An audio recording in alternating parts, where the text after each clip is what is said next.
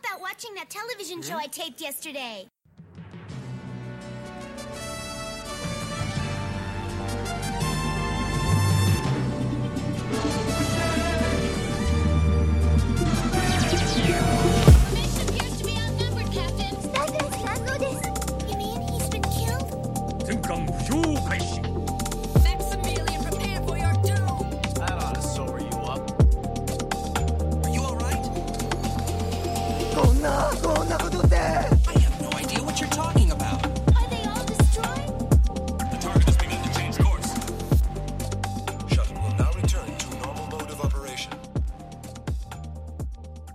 Wow, hello, it's my cousin Manny. How's it going? It's been so long since we've seen each other, since we are cousins and don't see each other often.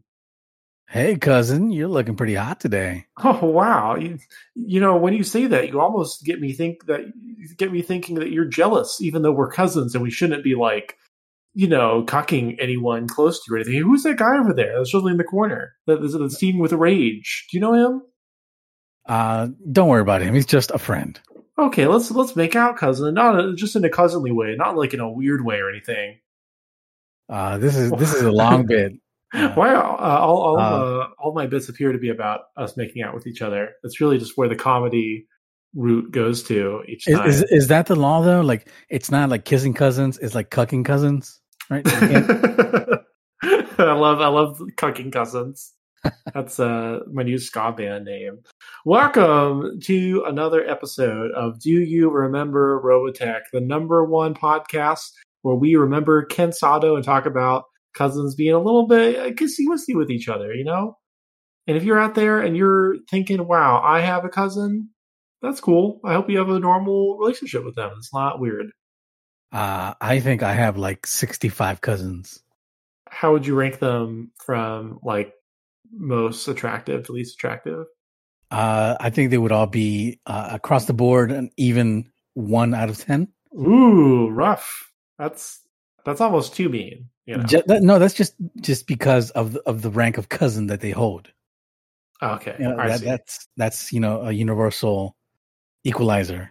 yeah, a lot of good stuff this episode. We are going to cover.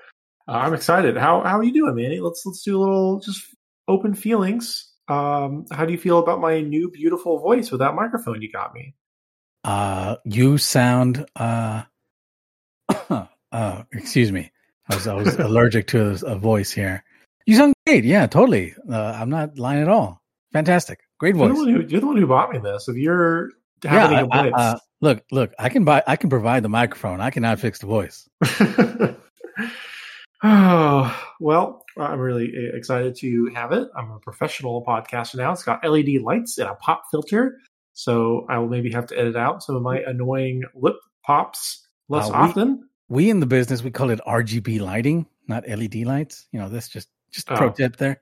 Sorry, I'll get better. I will. Today, uh, we're covering episode 16. That's not Uh, true. 15, 15. episode 15 i'll get a little ahead of myself macross and robotech man what have you been uh, doing with your free time what have you been watching playing what's, what's up Uh, I've been roped into playing uh, uh two games, two games that I've been playing Whoa. a lot. Whoa. Two video games to be precise.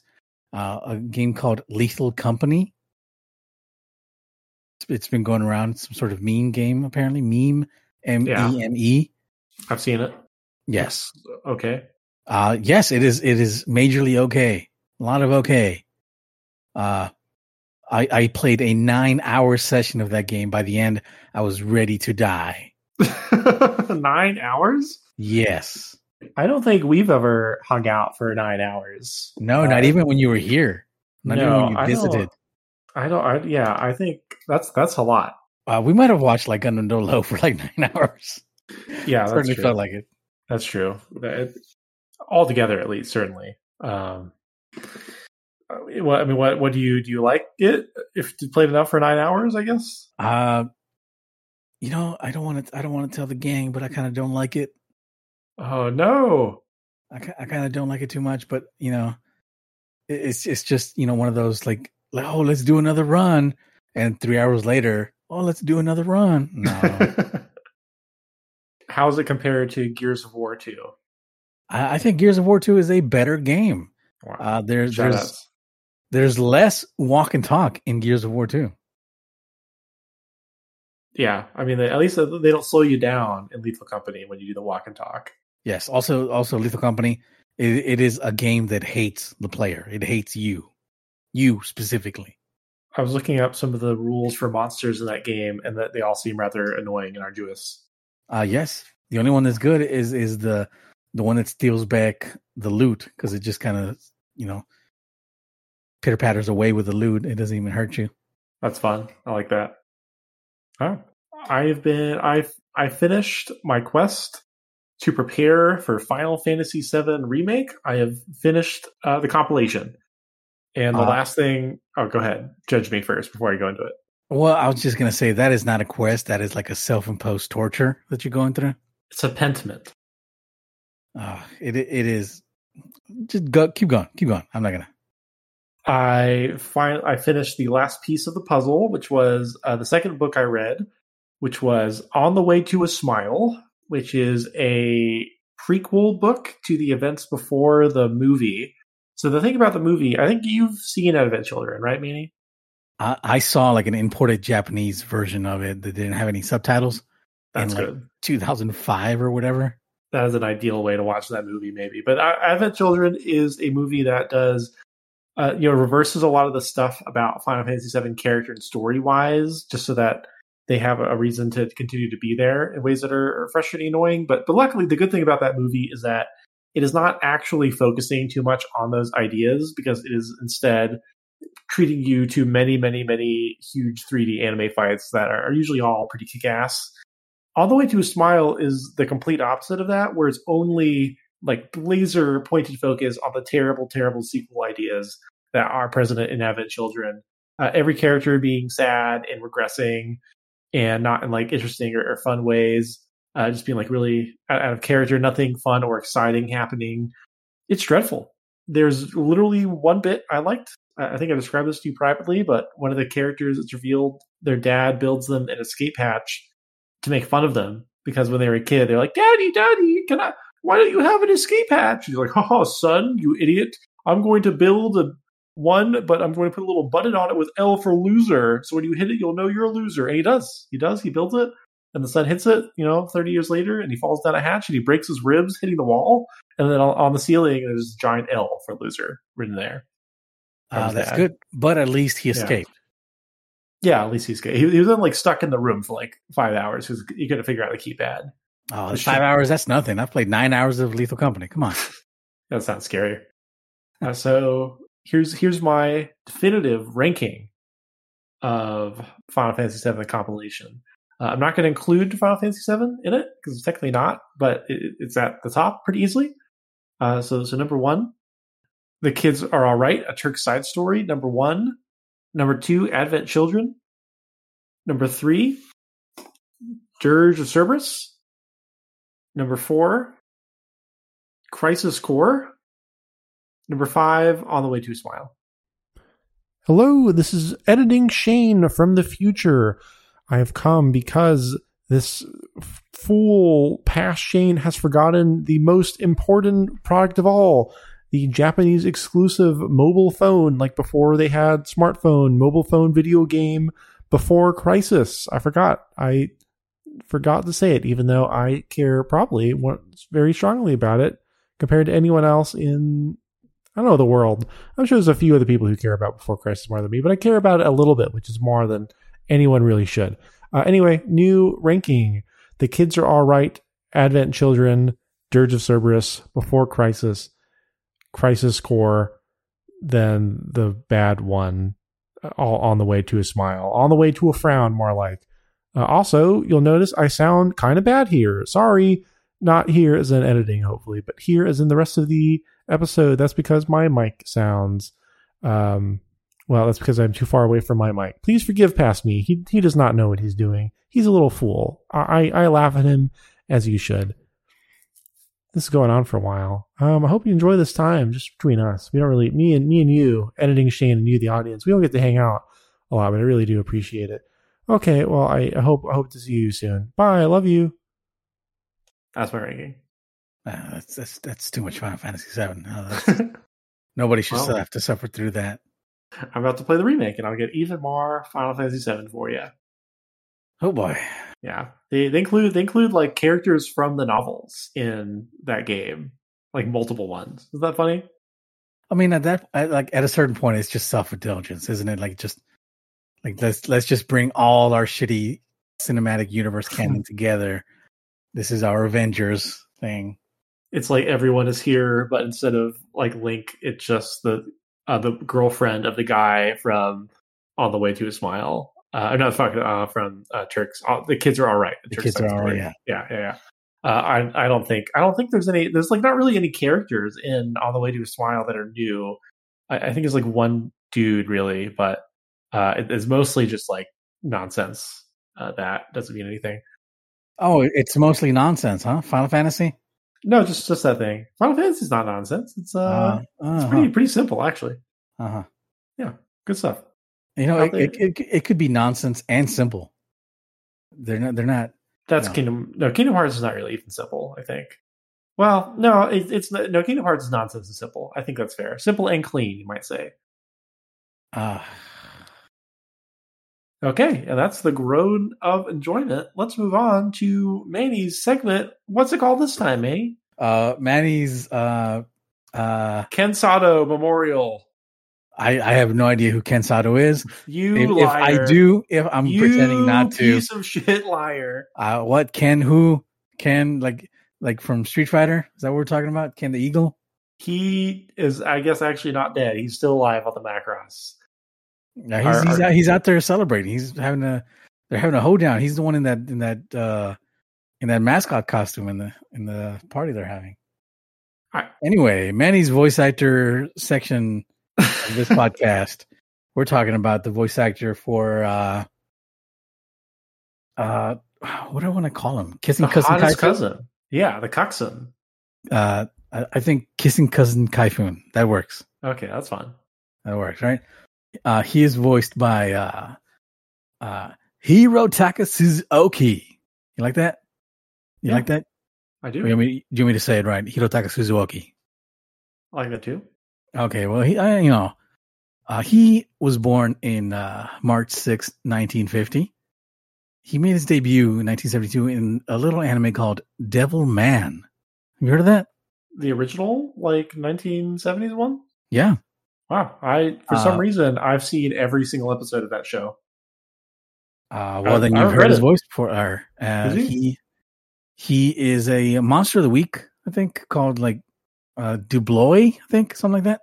Yeah, I couldn't name a single one of those. Like that, that show's not very good. Great opening. Uh, truly, fantastic I- I think- opening. yeah, one of the best, maybe like all timers, if you ask me, especially from that era. I Mhm. think it's it's amazing. Uh, and you know, quick tangent. I I don't know if you feel the same way, but I think the Devilman Crybaby version of that song sucks. Uh, I can't quite remember that they used it like somewhere in the like the middle of the show, right? Not in the opening.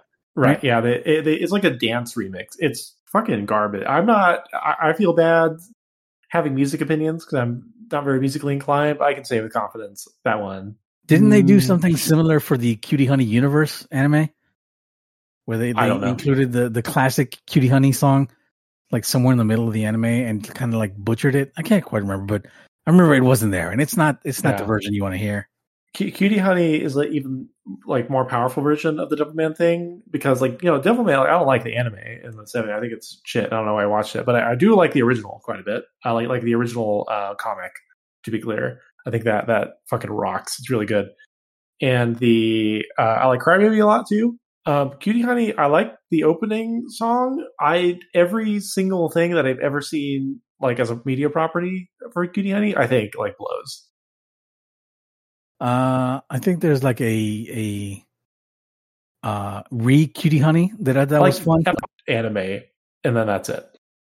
The the, the four part one, I think. I think Re Cutie Honey, I like episode one of that is good. Uh, it just falls off. Uh, yeah, that I mean, episode one is what you want. That's that's you get pretty much everything you need out of that. Uh, also, I, I like the the cop lady in the in the live action Cutie Honey movie. Yeah, yeah. She, Yeah. she's she's good. I wish I liked that movie more. You know, it's like it's like for me, like that sort of thing they're doing. But Uh, yeah, th- that that cop lady is the only good part of that movie. That's it. the uh, uh, one one last Cutie Honey thing that's just on onto my tongue here. It's really funny because I, I think Cutie Honey sucks, but on the other hand, it is really funny anytime like I see someone doing a Cutie Honey bit like in an unrelated show, I pop for it. Like it's Sentai. I mean, it's a good bit, When even in the um, show, right? like- right. I'm uh, sometimes Right. I'm a nurse. Sometimes I'm a Robotech uh, Battloid pilot. Sometimes I'm Cutie Honey. yeah, that's good. That's funny. Basically, only get outside the show though. Anyway, please please continue. I'll I'll, I'll tangent less. let's see uh other other stuff that Suzuki has been in is uh uh oh, some one of the protagonists in Saint Seiya. I have no interest in Saint Seiya. Do you know anything about Saint Seiya? Yeah, I've seen like forty episodes. Like I feel like a, as a as a as a Mexican, I should know more about Saint Seiya. Like uh we we apparently love that stuff. Like uh in Spanish we call it I think uh, Los Caballeros del Zodiaco. Like Zodiac, Zodiaco. Yeah. Uh, but no, I got no interest in that. I think it was just like slightly before my time. Missed it. Missed it. Yeah, I mean, I like it. Okay, it's uh, I've not haven't been in the rush to watch any more of it anytime soon. I'll probably get to it. I, I'm enjoying Bleach far more, uh, if anything, which is probably deeply insulting to someone out there. Um, there apparently there's a really shit live action movie they made of that recently. Uh, I think Suzuki had a, a small bit part in Bleach too, but I, I didn't. I didn't write that down. It's a small Hmm. Yeah. character. Uh, oh, is he? Sorry, is he a big guy in Sensei? Is like one of the four? yes, guys? he's one of he's one of the four guys. Dragon Shiryu. Oh. Uh, is he okay? So there's the main character. There's like the, the he's the one that wears like the silver armor. I think. Uh, that's they all wear the silver armor. Do they? I don't know Yeah. anything about it. I don't the whole like the whole power set is that like they all like they start with the bronze armor, then they level up to the silver armor. Okay, no. gold. See, I thought it was a thing like like Ronin Warriors where they each have like a Power Rangers color. They kind of do, but it's not like uh, I think it's like a side color. Like the main Uh, thing is that it's silver. Moving on, he Yeah. uh he also is uh you might know this character Tien Shinhan from Dragon Ball Z. He makes or a triangle. All, all Dragon Balls, actually. Dragon He's Ball bald. GT, that's him. Yeah. Uh not Dragon Ball Super, I'm afraid. No, not him. He's Uh, a monk. Uh yes. He does he does the tri beam and it, le- it leaves a square thing on the ground. That's the power. Uh he is the the Japanese Starscream from old Transformers. Hell yeah, that's good.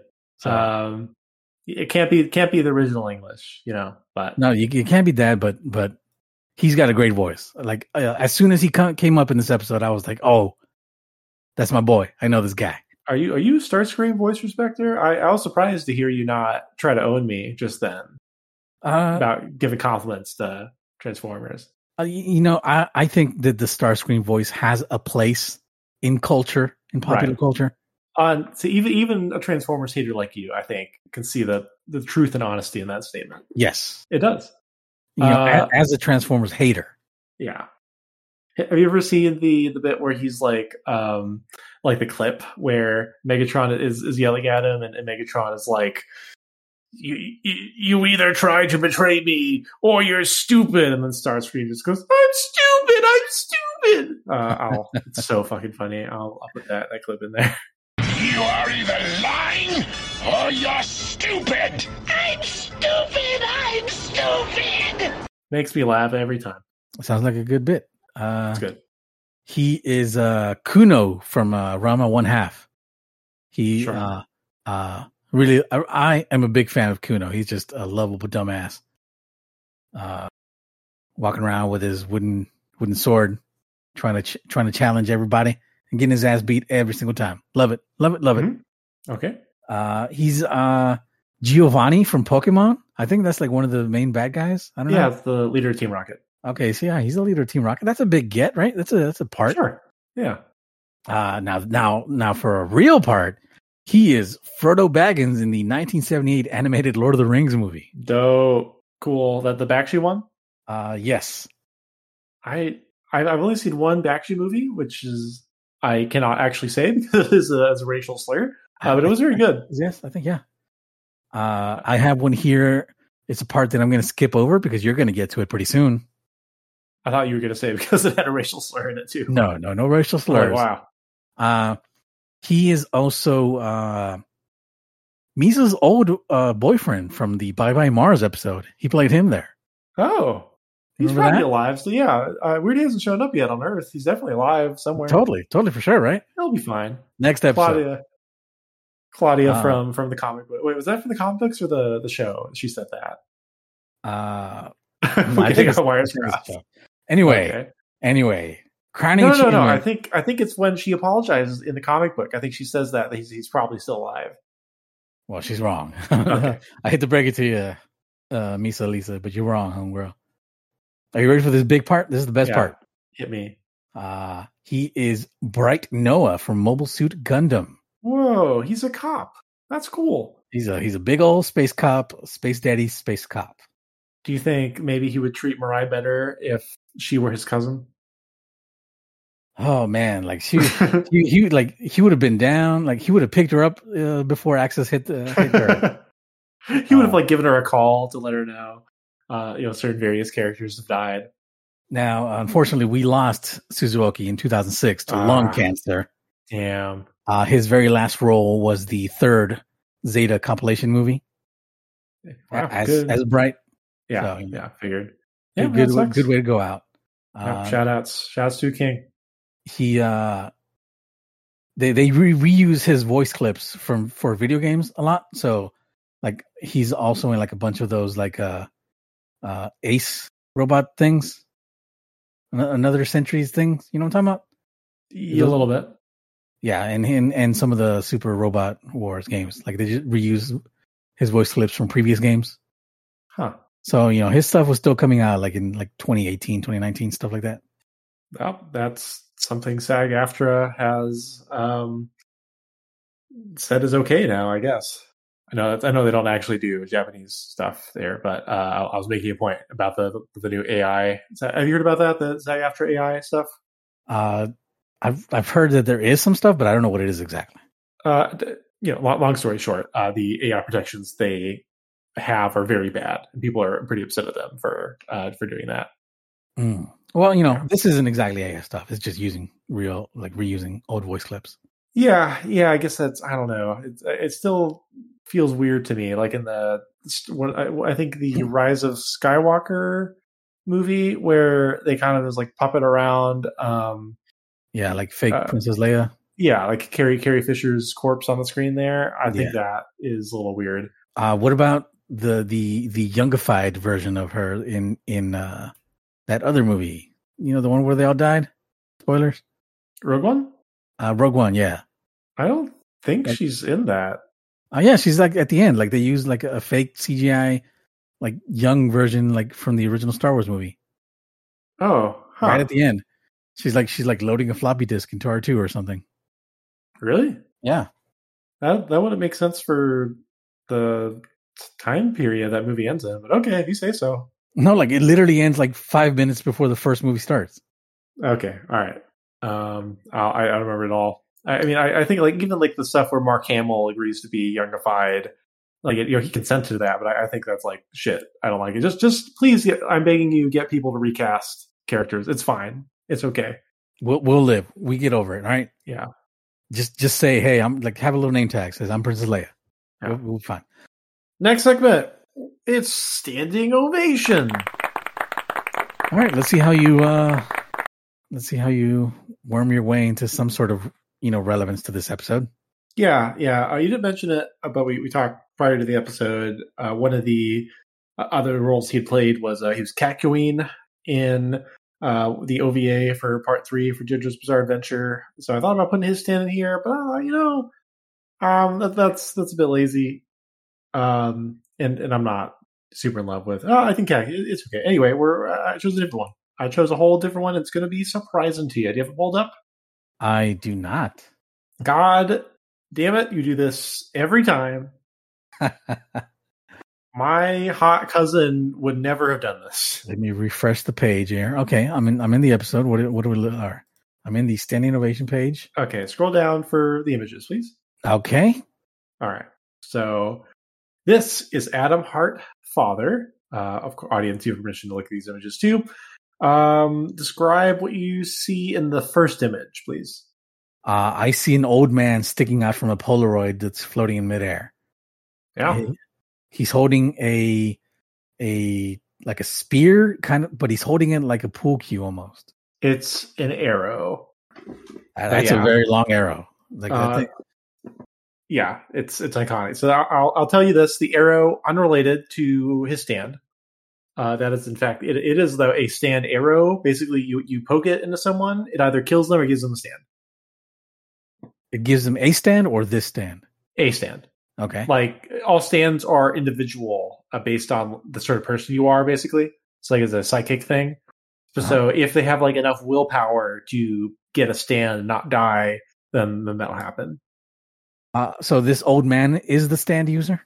Yes, this old man is the stand user, and he is he's using his stand in this this photograph. Uh, and then, well, in, in this picture, but he's he's in a photograph. Uh, so the the bottom photo I included. Uh, so this these are three other characters who are undergoing one of the effects of his stand. So I kind of I want you to see if you can kind of put two and two together and, and see what's happening there. And uh, describe describe what's happening in the bottom picture. Okay. Okay. So kid. There's a little poor kid here. Uh, his arms seem to be cut off, but they're, but at the point they're cut off, they're they seem to be sticking out from somewhere else further ahead of him. Uh, so I'm, I'm assuming it's some sort of portal power. Hmm. Uh, maybe, uh, maybe he he separates you from from your arms to keep you from, I don't know, grabbing him or something. I don't know to to interrupt you. That is incorrect. Uh, so this is uh, Atom Heart's Atom Heart father. He's in fact the, the father of uh, the main villain of the the show. Pretty Is the main villain of the show named Atom Heart? no, uh, th- I think Atom Heart father is a Pink Floyd song. Okay. So that's the the music reference. Uh, his ability is supernatural photography.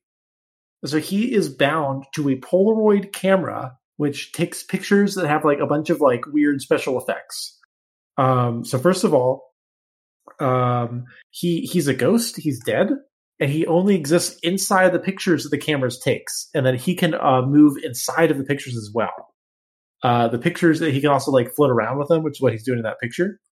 Uh, he can um, interact with objects inside the photos, and I, I think like move in between different ones. So like he can like call like if there's a phone in the picture, he can like call you on the phone, like it'll work like that. Uh, so what? Uh, so it just if he takes a picture of you and he like he like goes in the picture and he stabs like that picture of you, you'll be stabbed in real life. So, and like for example, a, a knife will come out of nowhere and like stab you in your throat if he stabs you there. Uh, additionally, what he can do is that uh, so what's happening in this photo is actually so he is uh, taking a picture of kind of like the middle of the room, and so the little kid he's trying to go into it, but the uh, but he is like blocked off. It, it, it, it's like uh, it becomes an area which you can't interact with, and then conversely, the people inside of it can't leave because they're in the confines of the photo. Does that make sense? Uh, yes, I'm following you. Uh, like I know I, I understand what you're saying. yeah. Uh, man, JoJo Powers is so fucking lame, man. I mean, this is the cool one. It's like a dad. It's a, it's a fun fight. Uh, I'm not gonna say it's not. I'm just, oh man. I take it not a very positive reflection of of this power. Uh, no, not not too much. No, like, like, like it's just like, like the the author of JoJo is like just finding like the most weird, obtuse things that he can like r- like wrangle into some sort of storyline. That's what Yeah, it feels like cool. to me. That's cool. I, I, uh, that does not fit my definition of cool, but I'm not going to stop you from enjoying it. Thank thank you. I think there was a fun little Araki thing. Uh, apparently, the the stand's base is rooted in superstitions of photography capable of capturing the forms and images of ghosts, which you know stuff like Fatal Frame is like kind of doing a similar thing there. Mhm. Uh, apparently, Araki came to the idea when thinking uh, ha- having a haunted photograph as a stand would be interesting. Uh, Manny said that is not interesting. Uh, no, I, di- I disagree with uh, Mr. Rocky. Do you at least like the idea of like an old guy floating around on a little photo? That's a, that's a very weird question to ask. Uh, like just in general, the concept of a weird old guy floating around in a photo. Yeah. Hmm. Uh, I, I will say that it is a novel concept. That's Hmm. that's the most you're going to get out of me. Yeah. Better take what you can get. Did Did you uh, think of why I chose this one for these episodes? Um, no, I can't think of any, any anything. It's because of dads. It's it's dads. He's he's a dad. He's like an evil dad, and this episode has uh, multiple dads in it. One very evil, one uh, neutral dad. One Oh. neutral dad, maybe good. Are you are you talking about? Yeah, Le- Le- I mean Lisa's dad and Minmay's dad both show Yeah. up. Very important. Hella, hella dads. Yeah. All right. You sound less impressed about the link here. I should I should have gone. We, I mean, we can go back. We can do uh the other one. We can do Cat green green hair fin now. Just do No, no, stand. no. We've done we've done the stand. We Okay. uh, uh, like like look look. It's it's like you know take your lumps, kid. Come on. His his suck. He, he shoots crystals. That's all he does. Anyway, uh, anyway, let's move on. Good standing ovation segment. We're finished, and we're ready to move on to this episode. How do you feel about this episode? Before, before we get it, just a one word response: good or bad, or Uh, another word. Uh, I, my word would be yeah. Okay, like in the Wii U, uh, or no, the Miiverse, that Weverse thing. You just yeah something. Is it yeah? Was it yeah? You can just yeah. yeah, yeah. So yeah, Or was it yes? Is, is it yeah? I'm pretty sure it was yeah. Yeah. it's a good conversation in a context. All right, uh, so we're going to um, have me read your summary first. So, episode 15 China blank town. Hey, it's me editing Shane again. Sorry, I just could not resist. I'm here again. I thought we had something special. Saw you cross the bar. Okay. Uh, uh, anyway, um, for this segment, it's a little bit hard to understand in parts, partly because of my mic quality and partly because of my natural inability to say words. So, for the full, powerful humor of this segment, uh, I recommend going into the show notes where I'll have Manny's summary and you can read along, like one of those read along books, except bad. Thank you. Captain Global and Misa are off to HQ for a big debrief, so that means we get a temp captain, and he's playing all the hits, folks. Bumping his head on the door, getting a no smoking by Shammy. A real crowd pleaser, this guy. Anyway, Claudia is off duty now, and I hope that Fokker survives whatever it is she's going to do to him. Stay strong, brother. Uh, banging is uh, the implication there, not like murdering. If you've No, forgotten, yeah. You're Like, watching non- this- nonstop banging, a lot of banging. Outside the Macross, there's a party going on. Blue Wind Gang, more like getting shit faced drunk gang. What's this? It's Minmay's entrance music. The ocean of adoring fans parts to make way for their celebrity queen, making her way to sweet jet piloted. Did I, did I say that right? to a sweet jet uh, pilot. Oh, okay. Uh, so I did say it right. You just didn't write it right. Uh, yes, yes. Just blame me. I blame. uh, making her way to a sweet jet piloted by her friend Hikaru. He's going to be a pal and give her a ride to her home in Yokohama. They share a nice flight together and almost a cute moment until she just conks out. Uh, Well, did you catch that? The, like, like when her car showed up, it played an instrumental version of "My Boyfriend Is a Pilot." Yeah, yeah. I don't know about like catching. It's not like a, an Easter egg. Uh, that was that's. I just imagine that's like her entrance music whenever she shows up anywhere. yeah, that's, that's that's funny. It just plays. Um, not as good as our entrance music. Global and Misa having a chat about a giant cannon that will probably show up in a few episodes. Now, You you really wrote this one uh, without an editor, huh? Oh yeah.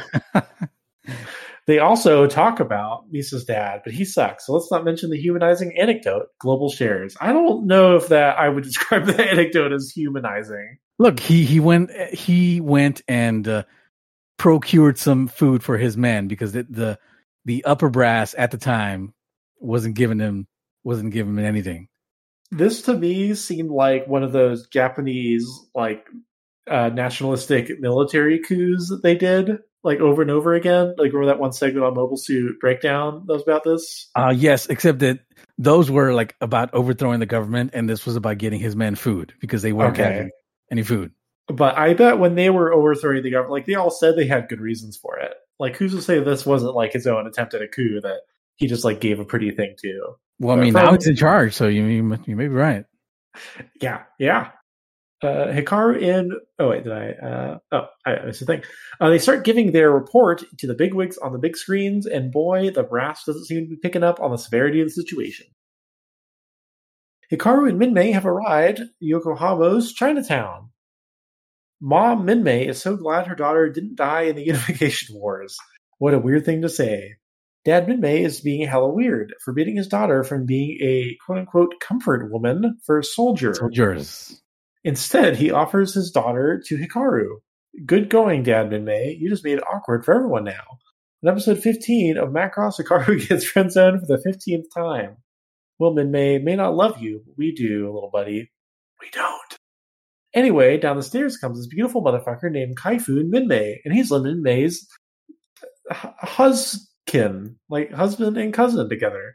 And he's shocked that his little cousin is his the only survivor of Macross Island. What a weird thing to say.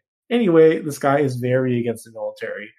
Maybe surname will turn out to be Peacecraft. Man, I really, I really, just not a lot, not a good grammar going on in the summary. Oh yeah, it's a little. what was I doing? To, to be honest, I don't even remember writing this, and that was like three hours ago, maybe four hours ago. you saw the Blue Wind Gang getting wasted, and you, start taking shots. Um, Kaifun finally convinces Dad Minmay to let celebrity Minmay go back to the Macross by volunteering to take care of her. Slightly less weird than some other things said here, but uh, let's roll with it for now. Back with Global and Misa, the big wigs have sorry, uh, the BG Iwigs have decided they will not negotiate with the Zentradi or even make contact with them. This is certain to work out great for everyone on planet Earth. They even deny Global's request to let the 56,000 civilians off the Macross. Turns out they covered up the whole giant alien attack and disappeared island. This is certain to work out great. Uh, f- sorry, to say For everyone, for everyone. works out great, fop everyone. Jeez, I can't. I should have just hit a little spell check. Like I've never done this bad. What was I doing? Was I doing something else? Was I multitasking? Um, the Macross is just going to have to tough it out and make it work. With that, they big ways fuck off. oh, this is fucking funny. Man, fuck those guys. On their way back to the Macross, Misa opens a letter from her dad asking her to leave the Macross because he is a punk ass to the hypocrite, but Misa tears that letter right up. Fuck that guy. Episode close out with some weird cousin fucking vibes while Hikaru listens in. Gross. Oh, boy. it's such a good idea to make you write these summaries. this is uh this is great, extremely funny. Uh, good good summary though. Um, Except for like all those grammar mistakes. Like, what is going on with me? Like, oh, oh man, that's uh that, might be the hardest I've ever ever laughed on this show. That was good. Really, just a few grammar mistakes. Really, what we get speak of. The, the two the, the two bits of comedy are extremely uh 12, 12 year old cousin making jokes eh, jokes and grammar mistakes. I guess. uh, that that'll get you. That's that's you. Oh, okay. Um, all right, go to go to mine then. I suppose. All right. You know what? I hope I don't have any horrible mistakes in mind. I mean, the- I, I see you in the document there. You could fix it right now in real time. High reviews. Uh, I I do not know why I didn't just like hit like spell check on this thing or something. you seem legitimately quite embarrassed, which is very funny. I, I you know I think uh I think I don't know I don't know what happened. I have I, I have no excuses for my mistakes, sir. I mean, they're very minor. It's just it's just funny. Your, your reaction is really what got me laughing more than the actual. Well, I mean, like they just kept coming, like they wouldn't stop. okay, just read read my summary. Episode fifteen, Homecoming, a far inferior title to Chinatown. Mhm, Agreed. uh, we're back on Earth. There's some brief hijinks with a replacement colonel before getting back into the thick of things. By the thick of things, I mean that the Blue Wind Gang is getting high as balls off some punched, uh, punch spiked with either Benny's, Black Beauties, Cat, Coke, Crank, Crystal, Flake, Ice. Is it ice? Yeah. Comma pellets? Or I, I think Yeah, it's ice common pellets. I just copy pasted it from the DEA's website. I feel like it would be ice pellets, but I, I don't know anything about hard drugs. Ice pellets, R ball, Skippy, Snow, Speed, Uppers, or Vitamin R. What does the R stand for in Vitamin R? I that's a good question. Ah. Uh, and speaking of uppers, uh, Fokker and Claudia also bang off screen. Like he doesn't. Uh, you know what? In in my version of Robotech, he does he does slap her butt. Did did he do in yours? No, he did not. Yeah.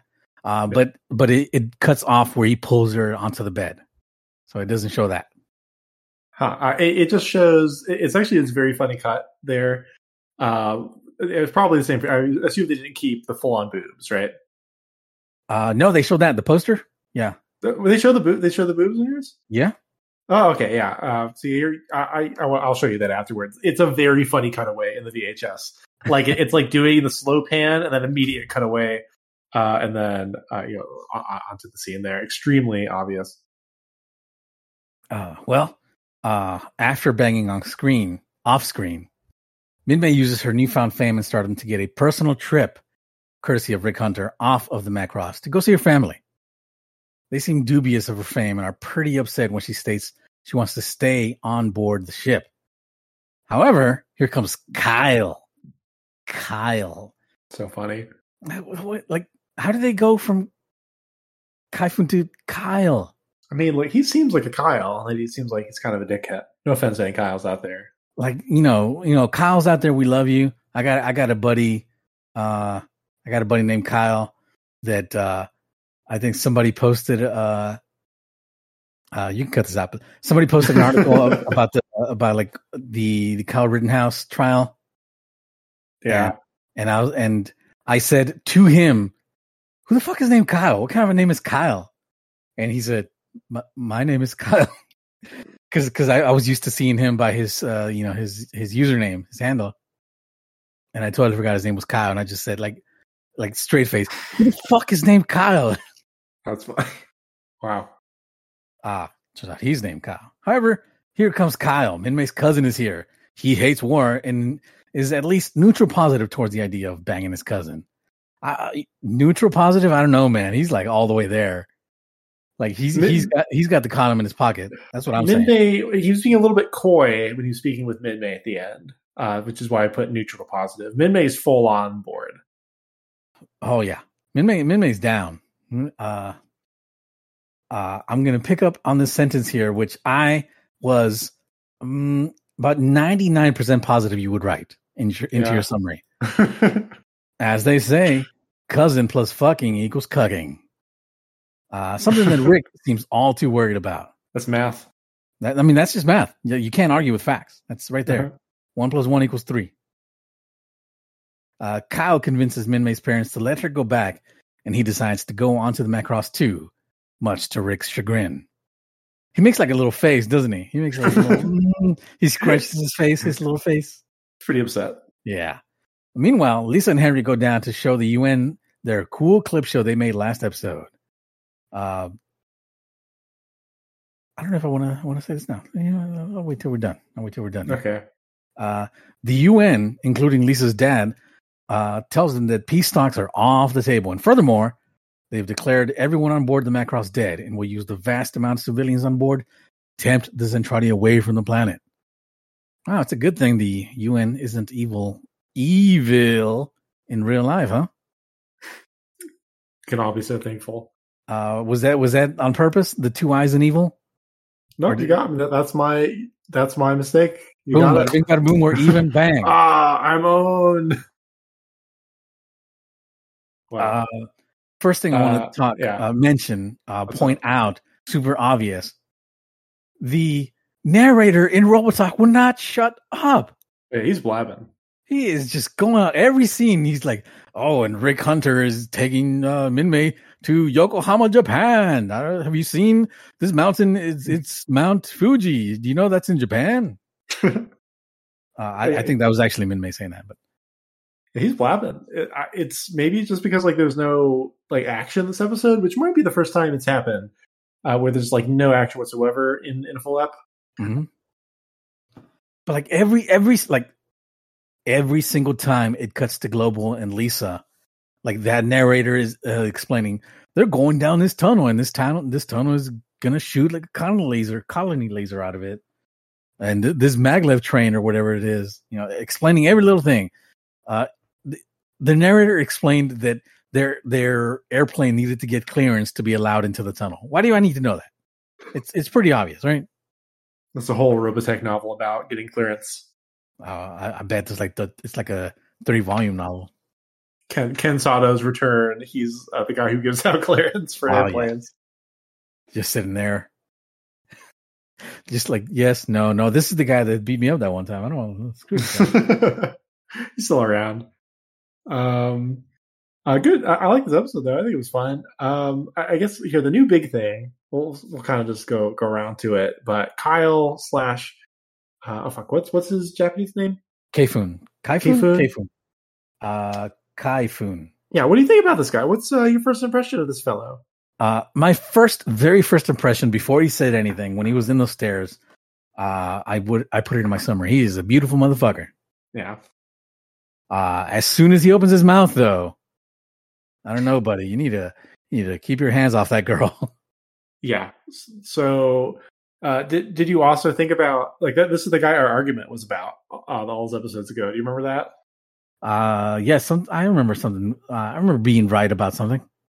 we were, we were both quite wrong. Anyway, it was it was uh, the scene in an older episode where uh, Minmay's doing her Macross thing. It, it's it's the, it's the episode where she wins the jet that she that they use in this episode. Yeah, yeah, uh, exactly. And uh, she's asked a question about her uh, her cousin, and you thought she was uh, referring to to Rick uh, because he, she could have been referring to the younger cousin. And I Mhm. was like, no, there's another cousin. It's this guy. And now you can see they have a very close relationship. Ah, like too close, too Yes. close. Yes, and uh, he is he is an asshole. Um, there's some kind of a political maneuver, as the, the range touched guys would would say. Uh, there's a little maneuver going on here in regards to how they're communicating uh, this anti-war sentiment. Uh, this is the first character we've really seen that's anti-war, aside from maybe Rick in the beginning. no, no. no. Like the Misa's boyfriend uh, in the Bye Bye Mars episode was like explicitly like he he went to Mars because there was like no battles going on there. Oh yeah, but he's dead. Who cares? First, first character that does it that that matters. Oh, That also voiced by the same guy. So I guess Oh. Yeah. Uh, did, Also- did you see the next episode preview for either of these? uh, I saw the one for Macross. Okay, the the Robotech one says explicitly like, "Hey, uh, our it makes like a big connection between him and uh, the the boyfriend." Um, so What? it's going to be yeah. okay. it's uh yeah. So we'll, we'll see we'll see a little bit more of, of that next episode. I think it's intentional. The, Wow, similarities you're picking up on. Mac uh, Robotech narrator just like keeps keeps giving away the next episodes. Come on, guys. Yeah, yeah, he, he spoils it. But uh, it, so, he, but he, uh, he's uh, he's a big like anti-war guy in a way that's presented, I think, pretty negatively. Um, and he is a huge asshole about it. Um, and, and, you know, like I think I think it's pretty obvious that uh, me and Manny and uh, most certainly all of our listeners are not pro-war. Um, especially, you know, we're not not militaristic. I do not support those, those policies in, in any way whatsoever. But uh, you know, except for it's like a, a cool revolution or, or something, of course. But um, in you know, in, in the ways of which uh, Kyle is anti-war, is is in the ways of like anti you know, the establishment military. And the interesting thing is, is that for these shows, and like this episode in particular, the establishment that he's against is like obviously quite evil. Yeah, like they they like it cuts back and forth between him being anti-establishment and explicitly showing the establishment being shit.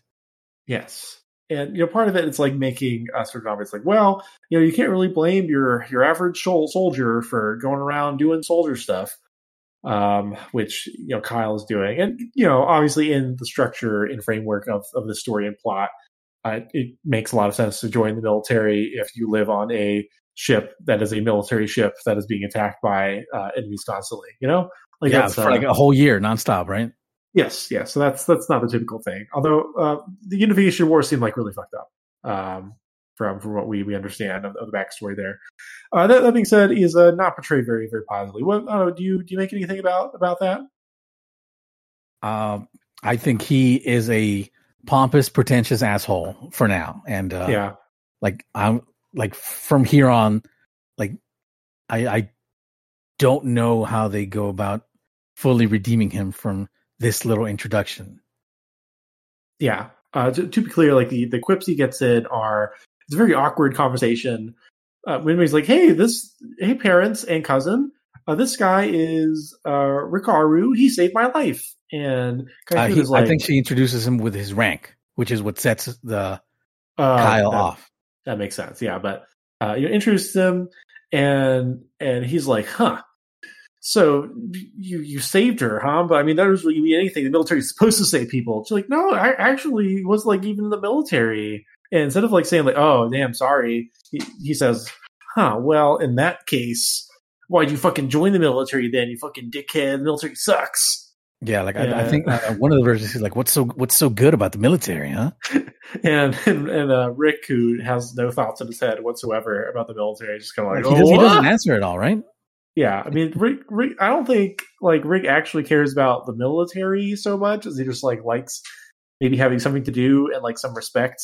I guess like he he throws away his medal. He just gives it to Minmay. You know, Yeah. it's like not a meaningful part to him. No, he, like homeboy just wants to fly some planes. Yes, uh, and, and to be clear, I mean, I think you know, obviously he's a little bit offended that he's being um, that Kaifun is being such a big dick to him for no reason, but he's much more offended that he's uh, budging in on, on the Minmay stuff Yeah. than, than anything else. I I don't, I don't think he's like a defender of, of the military. Uh, but it is interesting uh, those two character interactions there, and uh, something something that basically stays the same throughout both um, both both versions here. Uh, but you're kind of let's. Uh, do you have anything more to say about him, or should we just like loop loop back around? Uh, I'm not sure we'll say more, but yeah, Yeah, that's pretty okay. much it for him.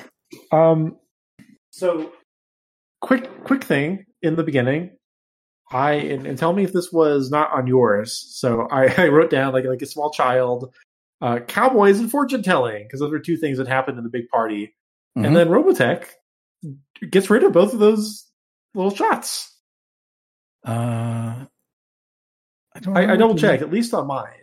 That I because I was I was so surprised that they got rid of them. The weird thing is, so there there's like three shots. It's like cowboys, fortune telling, and then like a, a Japanese like devil costume that someone's wearing. Yeah, like uh, dancing walking around. Yeah, and for some reason that's the one that Robotech keeps. So I thought it was really weird that like the most Japan centric one is not the one that gets cut. No, that, that- that's that's in my version, so I, I didn't even take notice of it. Uh, oh, the the, cow, the cowboy and fortune teller. the cowboy, the fortune teller, and then the couple making out. Okay, let me let me double check right now because I'll be I'll be a fool.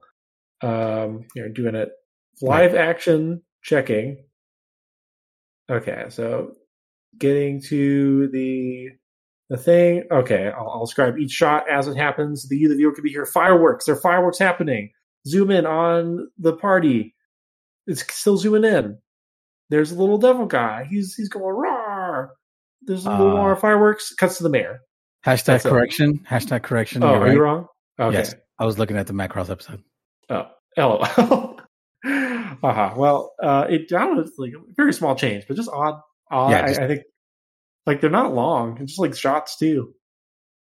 I get when you take the boobs out, but the Cowboys, come on.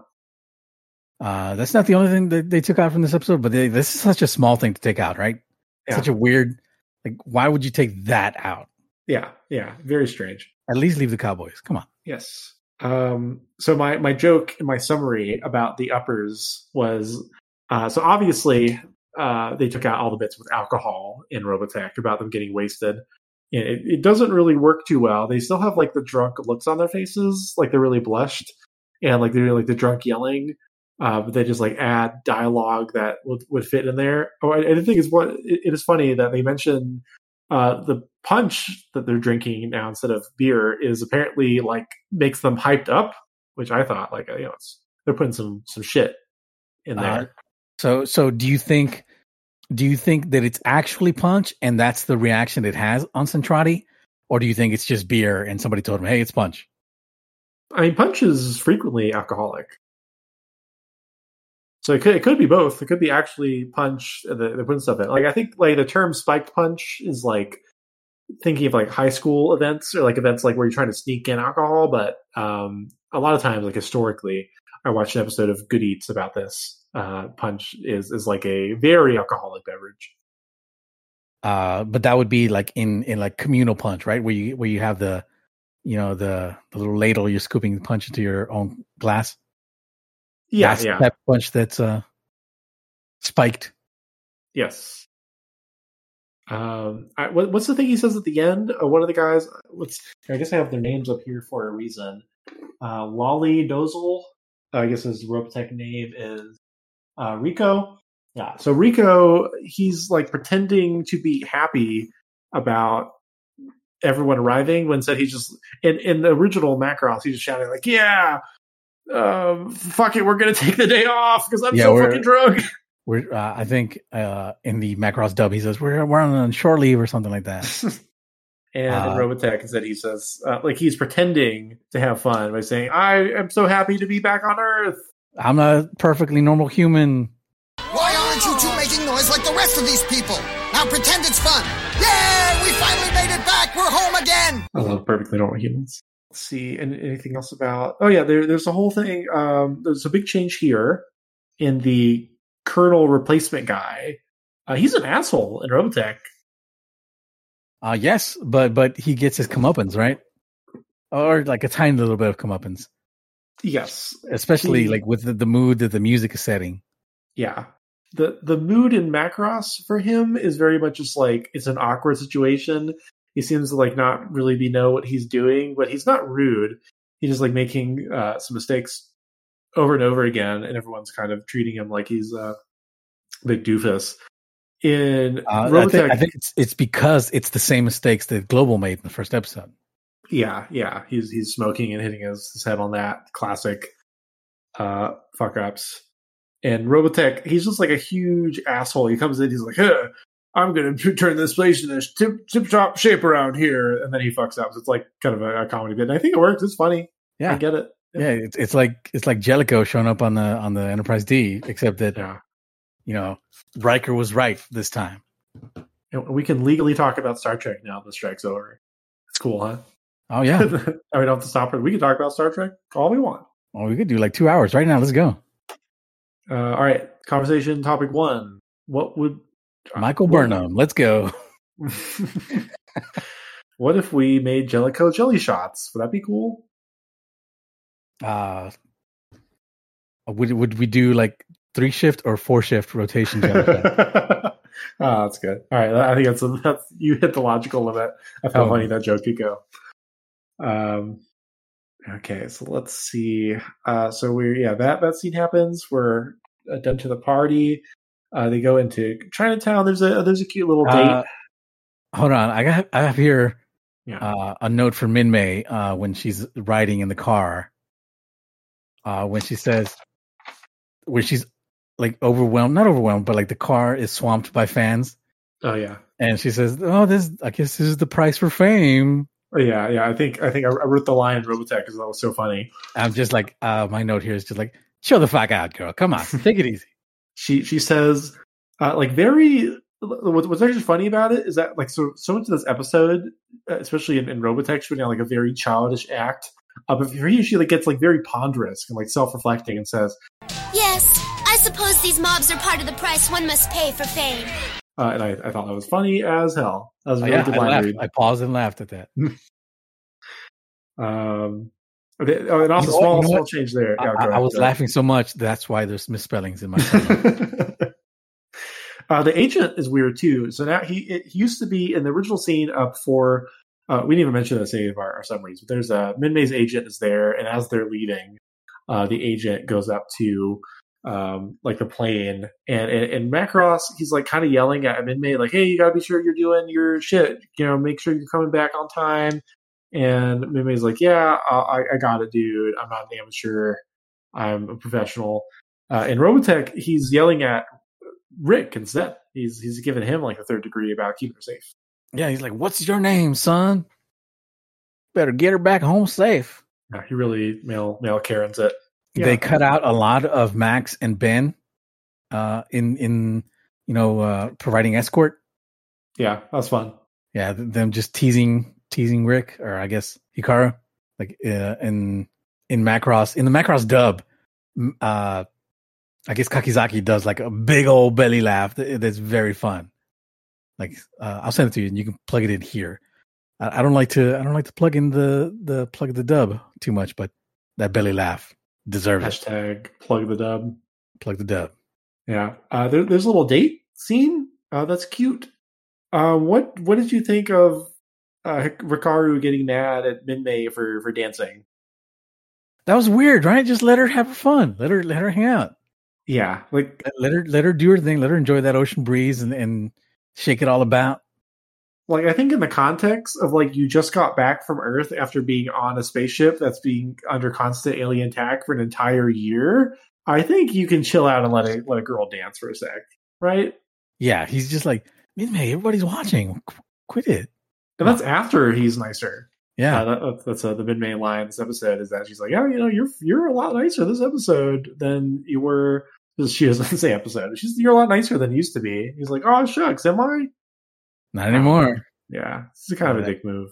That didn't last. Uh, I, I just, I always laugh when in like dubs of things, they point out things that would be obvious.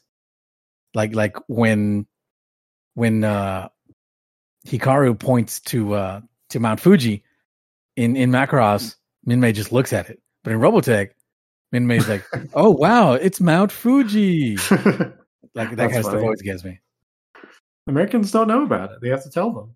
No, but like not even that. Like, uh, in remember when I told you, uh, I watched what was it? I watched Spirited Away recently. Yes. Yep. And there's a scene where, uh, where she looks at at the stable where her pigified parents are being kept in, and in, in the in the Japanese, she just stares at it, and you know what she's thinking. And in the dub, like she pretty much said, says like, "Oh, that's the pen where my pigified parents are being kept at." Like pretty much that was the line she said. Slightly related. Did you see the trailer for the new uh, Ghibli movie, like the, with a heron? Uh, I did not. Robert Pattinson is the the bird in that, and he's doing a very funny voice. It's very good. Oh, If if you're listening, is to it a watch Starscream that. Starscream voice? No, it's uh, it's like a, eh, I'm a bird sort of thing. That sounds almost exactly like like the Starscream you did earlier. That is not that's no. Eh, I'm a bird. That's very different from Megatron. Like it's very that's like nine day. I think. All right, all I. I don't I don't know if either of those are good, but they're I very mean, they both sound like your Picard. So hmm. Megatron. that's it. That's your Picard. Hmm. Hmm. I love you, Megatron. If if only you were my cousin. Uh, his cousins died in a fire. Come on. Oh, rest in peace. Uh, He didn't really care about it. That's fine. what else we got? Uh, Okay, well they, they get back uh, to to Chinatown. They have that big argument with with the parents. Uh, Um, another thing they cut out there. yeah, Uh, the the like random guy working at, at the Chinese restaurant when he sees Min Minmay, he like slaps his face. yeah, he freaks out. He doesn't do it in Robotech. Ah, it's a shame. So Uh, it's a good- during- a little bit. During that conversation too, there's a, a weird line change where in Macross that the dad talks about, uh, well, you know, why don't you like settle down and, and marry my my daughter Minmay? And Rick gets all flustered, and he's like, "Hey, like, we're not like that." And in Robotech, they changed that completely uh, to be, um, Yeah, like what's your opinion on on this whole situation, son? Instead yeah, of like him just offering her up to him. And Minmay's like, "He doesn't get a fucking opinion, dude. He's he's he's not part of this family." Yeah, that that was a good Minmay line right there. Like, you know, this is about me. I'm the one making the choice here. Come on. Oh, yeah, there's another really good Robotech Minmay line uh, a little bit before uh, where they're like, "Oh, I thought I thought you they you'd been taken away," and she says, "Well, I was, but they brought me back." yeah. Uh, then we get all, all that Kyle stuff, um, uh, and then uh, I mean, do you have anything else to say about the the whole Chinatown uh, family bit part of it? Uh, Do you, I mean, do you feel how do you feel about their parents? I mean, like interactions of not wanting to let their daughter go back into the the Macross. I, I think I think it's perfectly understandable because she's like 16 years old. They think she's been dead for like a whole year. Like I think it's understandable that they want to keep her there with them. I don't I don't know I don't know if the dad should be like uh pushing Minmay onto Hikaru or anything like that, but it's understandable that they want her there with them. Yes, that's that's weird. Oh yeah, I almost I almost went past it, but uh, you mentioned in your summary a bit about uh, comfort woman. Could you explain the context of that? Uh yes, it's when the the dad was very very angry, did not want Minmay to go back to her celebrity career that they don't quite understand what is going on. Like they don't even believe her, right? Like, like are you still talking about that, that nonsense? Uh, and the dad interprets it as as her just being almost a comfort woman for Just- for the soldiers. A loaded, A loaded, Term. very loaded term, yes, especially especially for for Chinese people in Yeah. in, in Japan, right? Yes, one hundred percent. Like, uh, you know, something clear that they're working with and intentionally there. Um, I, I think probably most people listening to this know what comfort women are, but could could you maybe uh, explain, uh, like, not a, a large amount, but like, what what is a comfort woman in, in the historical context of World War II? uh i mean just women that were uh you know against their choice or maybe had no other choice forced to to uh Forced into prostitution, basically. yes yes Yes, uh, uh yes. Uh, forced into prostitution specifically for for uh members of the japanese army Yes, Most of the time, yeah. Um, and like even that is is almost like making it sound a little better than it was. It was extremely fucked up thing. Like those like um like the Chinese were were very much uh like not even second class citizens at that point. They were um you know notoriously the victims of a lot of uh, oppression and, and animosity happening there. Uh, and, and the abuses that the comfort would face were uh, horrible and, and gigantic. Uh, and in, in some ways continues to this day because like it like the idea of comfort woman in Japan is still a somewhat controversial one. There's a lot of people who are like comfort woman deniers out there that are um, you know big Japanese militaristic nationalistic guys. oh yeah Uh, like they, they they they're big japan did nothing wrong people right yes, yes. So that's that's like still out there in a major way. There's like I I, I can't say um, like what percentage of it, but like I think a fairly sizable portion of of the government, if I recall, like d- uh, has not spoken up about like the, the whole, how horrible that time was for uh, for the Chinese people for, for comfort women. which is Um, just as cowardly as denying Yes, yes, very much.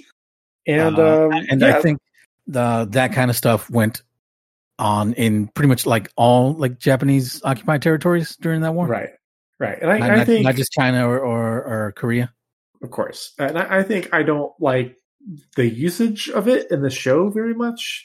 Um, I think it is for for the context in which it appears in the show, it is said very lightly, right? Like, Yeah. um, like I think uh, like it's pretty. Even if it was just like, what are you becoming? A, if you're telling your 16 year old daughter you're becoming a prostitute for these people, that's pretty fucked up, right? That's that's up there. That's a weird fucked up thing to say. Uh, but I think like adding the comfort woman just kind of seems like like from the the writer's point of view, you know, like hey, these guys are Chinese, uh, so it fits there uh, as like a an easy fit. I think is uh, very short sighted and not cool. Um, I guess the only thing I can compliment is that they acknowledge that the term exists. I don't know. Is I that something? I don't think that. I don't think that's Because there, there's there's people that'll just like uh no no no such thing that doesn't exist. You're lying. Never Yeah, happened. also, uh, I mean, it's it's like partly played for a joke too. Minmay's response Yes. to that is to say, "Talk about old fashioned." What the fuck? Uh, it- it's the whole weird exchange. Uh, yeah, uh, extremely, extremely bad. Um, big Macross L fall, falling down the escape hatch and, and breaking your ribs from Macross. Uh, and of course, they don't translate that into Robotech because that would be fucking insane if they did. uh, they also don't keep that in the Macross dub. yeah, smart. You should. yeah. Yep. it's it's a terrible terrible line uh that is like bad like even like it, it- we'd be talking about this if it was like just prostitution but like being the comfort woman thing uh so much worse um Uh, yeah I, I think the that the dad just says, "Oh, you're just entertaining soldiers."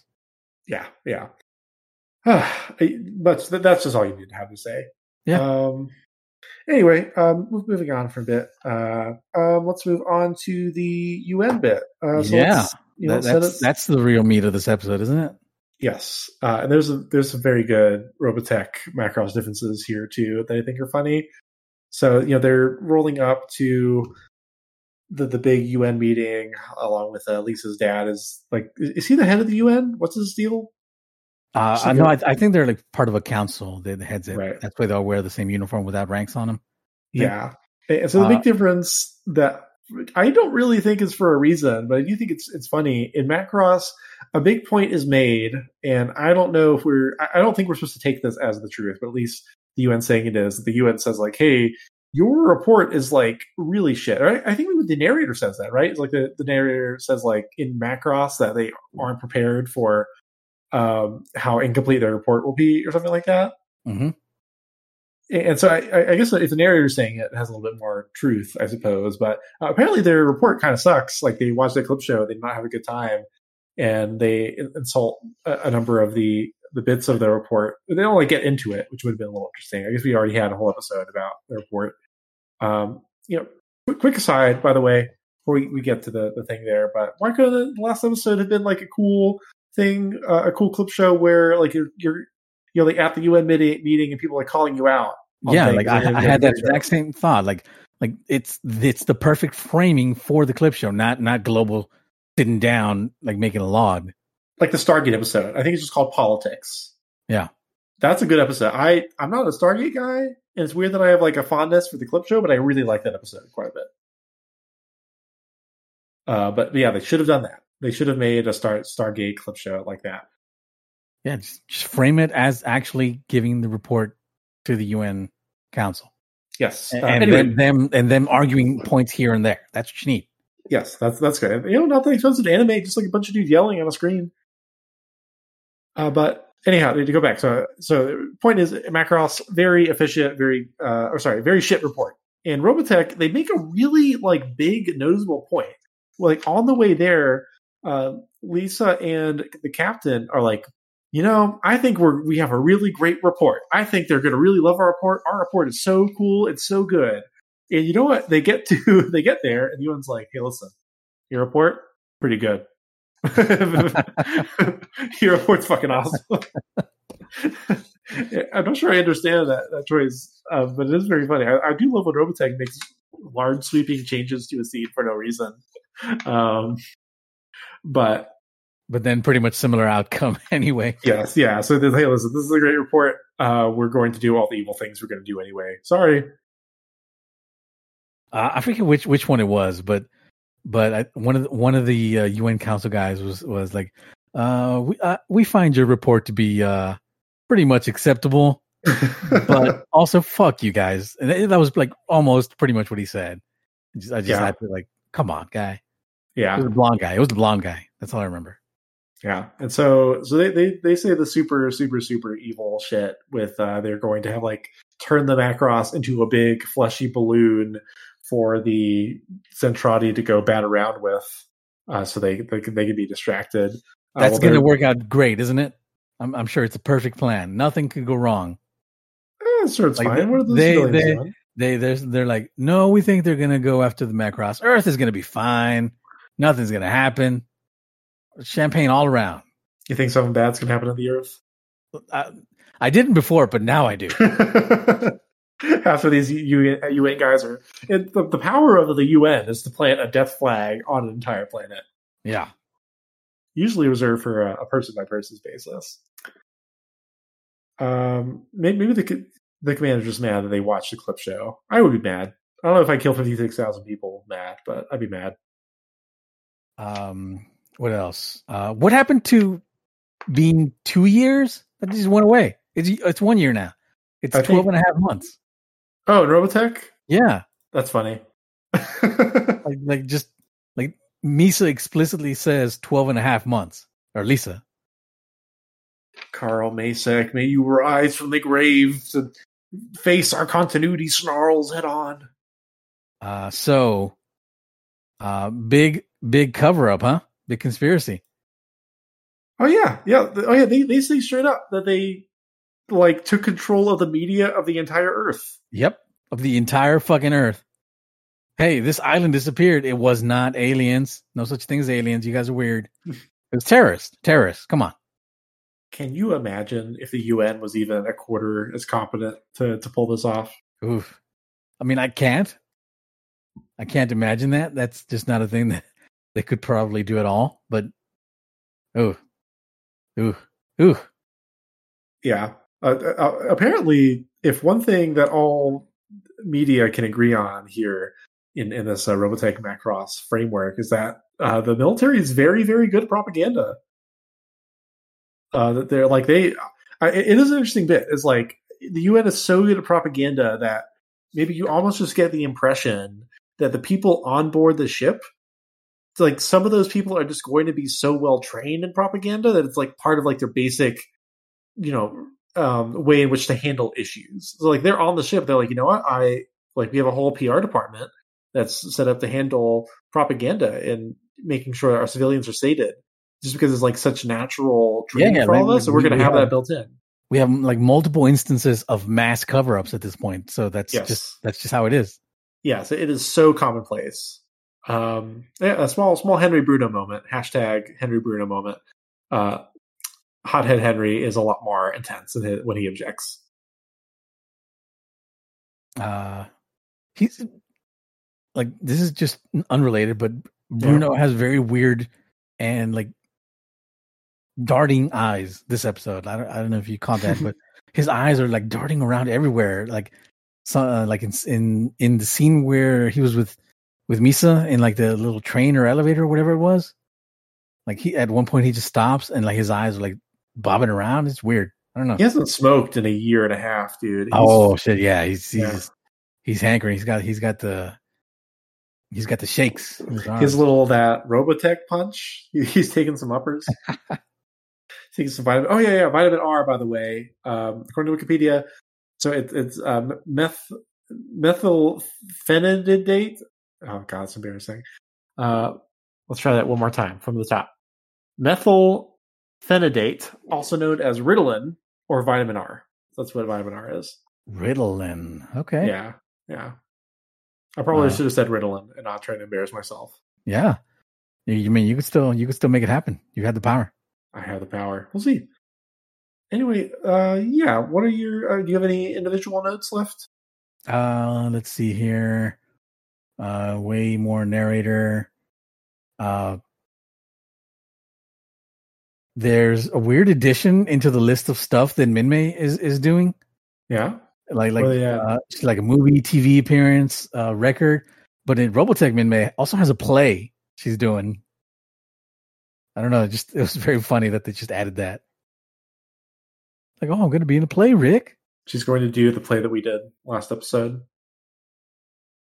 Uh, she's she's going to be global. she could do both. She's famous enough for both. Oh yeah, yeah, she's got the voice.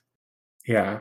How like it? There's really no, no one sees the Macross land. That's crazy. It seems like someone would notice. Uh, yeah. I mean, it is kind of like off in the ocean and and Yeah. in Alaska. So you know, there's some excuse there, but there's people in Alaska, man. Come on. Uh, you know, speaking of making fun of Alaska for no reason, that's one change you did in Robotech at the very beginning. Claudia in Macross, uh, the the Bridge Bunny trio all wants to go over there, like off the ship. And Claudia's like, you know, it's like a boring UN conference, right? You don't really want to go over there. But in Robotech, she's like, you know, Alaska sucks, right? You don't Yeah. really want to go over there. It's cold. It's, it's fucking Alaska, man. Come on. Have you, heard, have you heard of it? It's cold. Uh, Pitbull coming over down to do his Alaska concert. I feel like they changed something else there. I think. uh I, I think. I think like Sammy Shammy asked her, "Hey, are you going to the festival?" In in in Macross, Yeah. Does she not? and, and I think she does in the Robotech. Oh, she says like, oh, maybe who knows? Uh, I don't, I don't remember if that was a difference. Possible. Uh, anyway, it seems like we've we maybe hit the, the bottom of, of the. Oh yeah, we got, we got nothing going on at this Yeah. point. Yeah, well, I mean, uh, broad broad thoughts. What did you think of this episode? Uh, I I think it's it's one of the more fun episodes that we've had in a while. I think the last time we had a fun episode was was maybe uh the ah, I can't even think about it. Maybe like the the Minmay singing in space episode. You mean fun? Fun is watching, or, this? fun, this fun episode? uh, watching like just fun stuff going on, uh, here and there. Uh, you know what? I'm gonna say this is the, the most fun episode we've had so Wow. far. Oh, good. I'm good not gonna say. I'm not gonna say it's, it's the best episode or the one I've liked the most, but you know, there's more more fun going on. yeah, there's, there's some good bits in here. I really enjoyed it. There, I mean, very interesting. Like the, the UN saying all those horrible things is got like a big gasp out of me. It was pretty surprising and powerful. Uh, Lynn uh, Kaifun showing up. You know, I I have once again the uh, burden of knowledge on me about how that you know, what happens with that guy. Uh, oh, inspires powerful feelings in me. oh wow, okay. Um, he Uh, I, I just checked on on the difference I was talking about, where, Yeah, where uh, in in Macross, Shammy asks her, "Hey, are you going down to the festival?" Uh, but in Robotech, Sammy asks her, "Hey, uh, why don't you come back later and check it on the bridge to make sure it's still here?" Because this captain, I don't know about this guy. poor guy, poor captain, really murdered by the Yeah, like like if, if Sammy is ripping you, we, we got you got problems, buddy. Uh, I, I do want to see more more Shammy soon. He's great. Uh, yeah, or more more broad thoughts. Uh, I think Um, like sets, sets up a lot of cool things. Yeah, well, yeah, Kyle. I mean, yeah, not not too much to say about Kyle. I, I do want to keep you know taking a look at his how his anti-war stuff comes in. Uh, 'cause, yeah, I like obviously like when you present like an asshole anti-war character to show the Zentradi, you're probably trying to do some sort of maneuver there in regards to having you compare and contrast. Like, oh, here's what too much war looks like, but here's what not enough war looks like, and really aren't both bad. I don't know if I'm not saying that Macross is going to be super centrist about this, but I think it's uh, asking you to engage with those ideas about war in in that way with those uh, different characters there. So that, that's cool. I think I think just adding a lot of interesting things to the pile with the UN and with with Lynn Kaifun, and not so I don't. And the the stuff with the cousin thing is weird, but it is there, I guess. I mean, uh, you can't deny that it is there. It is there. We saw it. We were there. It yeah, we there. smelled it. Ugh, Rick gross. Rick saw all those puddles in his in the back of his plane from from when they're making out. Okay, well, uh, that's about it for today. Next time, well, tomorrow we're gonna go. Think, Manny got any Thanksgiving plans? Uh yes, work. Uh, Cool. uh my, one of my coworkers is like said, "Hey Manny, I'm going to be sick tomorrow. Can you come cover?" think he's like just going to Thanksgiving dinner and just lied. oh yeah, for sure, one hundred percent. I feel like you just could have said like I want to go to Thanksgiving dinner and you would have done it, right? Yeah, like I one hundred percent. I would have done that too. I would have been fine. Yeah. Oh, I'm I'm doing Like I, I think I think he knew that I knew that he was lying, but it's just the thing he does. yeah So, yeah, that's just how it is. That's how it's going to keep going. yeah. And then and But- then and then in the next text, he's like, uh, "Also, can you can you like help me set up a Plex server?" It was a very very weird uh, chain of text there. My life is so much easier now that I've stopped trying to care about Plex. But, Like like the idea of it is like, oh, what if I could have like a Netflix streaming app? But like for me, but then it's it's just like, what if putting every single thing in there was the most annoying thing you could ever do in your life? Uh, yes, uh, a lot of it is automated now, especially like if you have it. You know what? Don't worry about it. We, we're fine. We're fine. yeah, yeah, we we don't need to get into it. Um, but I will get into next episode. We will be covering uh, the comic book, much to uh, Manny's chagrin, just like Rick, uh, Robotech Vermilion. Let me go ahead and look up. Uh, so this is four issues. Uh, I don't know. Here, let me let me quickly see how long they are. It says here. Uh, does it? Does it say? Okay, well let's I'm gonna say like 30 pages each, something like that. But you you think okay? I mean, should we just do? Um, should, should we do two, or should we just do all all four next time? Uh, it, it just depends on how the first issue is, but I think we can do all four, Uh, okay, Uh, all right. unless Well- unless there's some some deep meaty stuff going on in there. But I don't I don't I don't see that happening. Right, yeah. So we will be covering Robotech Vermilion. Uh, that is set very close to where these episodes are. in in the, the time frame there uh, by uh, Duck Duck Tran is the the writer. Um, it's not have a Wikipedia article. I, I do not think. Uh, it looks very ugly, by the way. I will say that it looks very ugly. Uh, if you want to read along with us, you can find a way. Um, and I don't know, maybe it'll be an emergency thing. Next time we'll we'll say, "Oh, we only read two. We're sorry." So if if you did read all four and you're sad, uh, I'm sorry. We deserve your anger, but uh, you also deserve our love. Man, you got any final words for the audience before? I mean, where they're they're going to hear this after Thanksgiving? Well, it's, I don't know. Say on the holiday Uh, thing. Feliz? Dia de Pascua. What does that mean? Uh, happy Thanksgiving. Okay. Yeah, you heard- you heard him. And hear me, hear me loud and proud when I say, "I love you." You love me. If you're cousins, yes.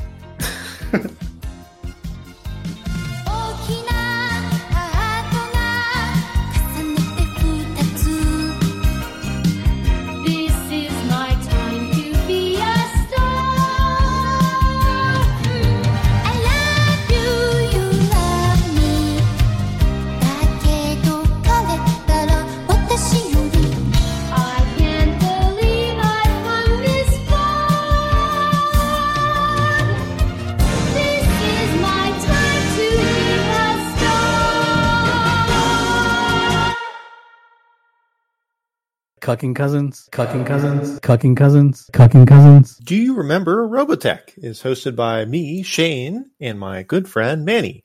The intro music is arranged by me, sampling the Macross opening, a Robotech commercial, and Lifelike by Alexi Action. The podcast art is arranged by Manny, with the logo in particular made by Glory Designs. Our ending music is a mashup of My Boyfriend is a Pilot and My Time to Be a Star, arranged by Joshua Collin.